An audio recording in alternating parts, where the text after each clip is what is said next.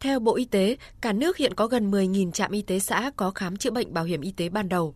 Tuy nhiên, chỉ tính riêng trong năm 2022, tổng số lượt khám chữa bệnh tại các cơ sở này chỉ chiếm khoảng 14%, trong khi số lượt khám chữa bệnh nội trú, trái tuyến tại tuyến tỉnh liên tục tăng cao.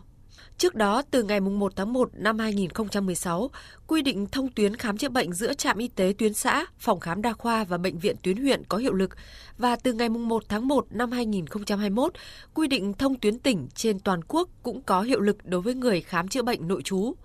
Theo bà Trần Thị Trang, Vụ trưởng Vụ Bảo hiểm Y tế Bộ Y tế, điều này đã tạo ra nhiều vướng mắc liên quan đến tuyến, vượt tuyến, chuyển tuyến, gây tình trạng quá tải trở lại đối với tuyến trên và giảm tỷ lệ khám chữa bệnh ban đầu tại y tế cơ sở.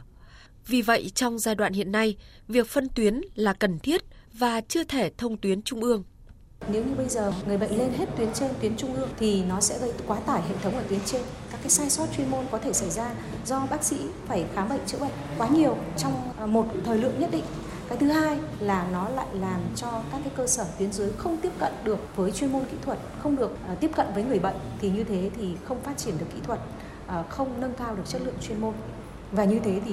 nó sẽ ảnh hưởng trực tiếp đến cái quyền lợi của người bệnh. Thì chính vì lý do đó mà chúng tôi khẳng định rằng về mặt chuyên môn, chuyển tuyến cũng như là phân tuyến chuyên môn kỹ thuật là hết sức cần thiết. Và đây là vấn đề chuyên môn đáp ứng yêu cầu của người bệnh cũng như là của hệ thống y tế.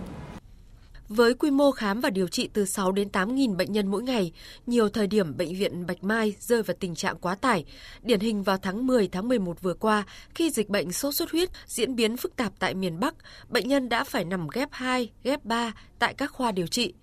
Thực tế, 80% số ca bệnh có thể điều trị ở tuyến dưới mà không phải vượt tuyến. Nếu bỏ giấy chuyển viện sẽ khiến tình trạng quá tải càng thêm trầm trọng. Ông Vũ Văn Giáp, Phó Giám đốc Bệnh viện Bạch Mai cho biết, các cơ sở y tế tuyến trung ương được giao chức năng tuyến cuối, tập trung điều trị bệnh nặng, triển khai kỹ thuật chuyên sâu, nghiên cứu khoa học đào tạo, nên không thể tập trung vào khám và điều trị các bệnh lý thông thường.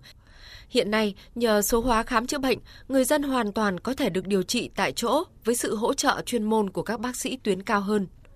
Những ca bệnh vượt quá khả năng thì sẽ đưa các đồng nghiệp tuyến trên có thể hỗ trợ từ xa, cũng như đưa ra khuyến cáo là trường hợp này cần phải chuyển tuyến, trường hợp này tiếp tục điều trị tại cơ sở với sự hỗ trợ chuyên môn từ xa của các cán bộ y tế tuyến trên, hoặc là trường hợp này thì không cần phải chuyển tuyến. Trường hợp này thì điều trị theo phác đồ A, phác đồ B, người dân vẫn được thụ hưởng cái chất lượng dịch vụ y tế ngay tại tuyến cơ sở, ngay tại nơi họ sinh sống mà không cần phải vất vả đến các cái tuyến cao hơn. Trước thực tế cho rằng để có tấm giấy chuyển viện, người bệnh phải chịu nhiều phiền phức, thậm chí có tình trạng tiêu cực khi bệnh nhân xin chuyển tuyến. Đại diện Bộ Y tế cho biết các đơn vị chuyên môn đang kiến nghị một số giải pháp như sửa đổi các quy định pháp luật về vấn đề đăng ký khám chữa bệnh ban đầu, trong đó có vấn đề chuyển tuyến, mở rộng thu hút nhân lực chất lượng và đầu tư tăng cường cho y tế cơ sở cả về vật chất và nguồn nhân lực. Đặc biệt, cần phải có cơ chế tạo thuận lợi trong việc cấp giấy chuyển tuyến cho người bệnh. Việc này cần được số hóa, sẽ giúp thuận tiện giữa các cơ sở y tế trong việc quản lý sức khỏe người dân.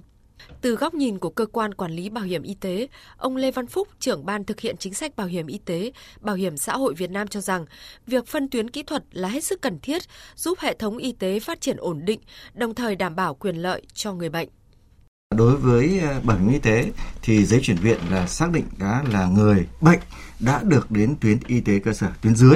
cái nơi đăng ký khám chữa bệnh ban đầu để khám chữa bệnh. Và trong trường hợp mà vượt khả năng về chuyên môn của tuyến y tế cơ sở ở tuyến dưới thì sẽ chuyển lên tuyến trên. Và khi được chuyển viện đúng tuyến thì người bệnh sẽ được hưởng bảo hiểm y tế đầy đủ quyền lợi theo phạm vi và mức hưởng. Cái thứ hai nữa đó là trong trường hợp mà người bệnh tự lên tuyến trên để khám chữa bệnh thì sẽ chỉ được hưởng một phần quyền lợi khám chữa bệnh hoặc là không được hưởng quyền lợi khám chữa bệnh trong trường hợp ví dụ như là khám chữa bệnh ngoại trú đối với tuyến tỉnh hoặc là tuyến trung ương. Tính đến cuối năm 2023, nước ta có gần 93% dân số đã tham gia bảo hiểm y tế. Số tiền chi khám chữa bệnh bảo hiểm y tế năm nay ước lên tới 120.000 tỷ đồng, với số lượt khám chữa bệnh bảo hiểm y tế ở mức trung bình từ 100 đến 150 triệu lượt người bệnh mỗi năm. Nguồn kinh phí do Quỹ Bảo hiểm Y tế chi trả cho chi phí khám chữa bệnh đang chiếm tỷ trọng lớn trong nguồn thu của các cơ sở y tế công lập trong cả nước.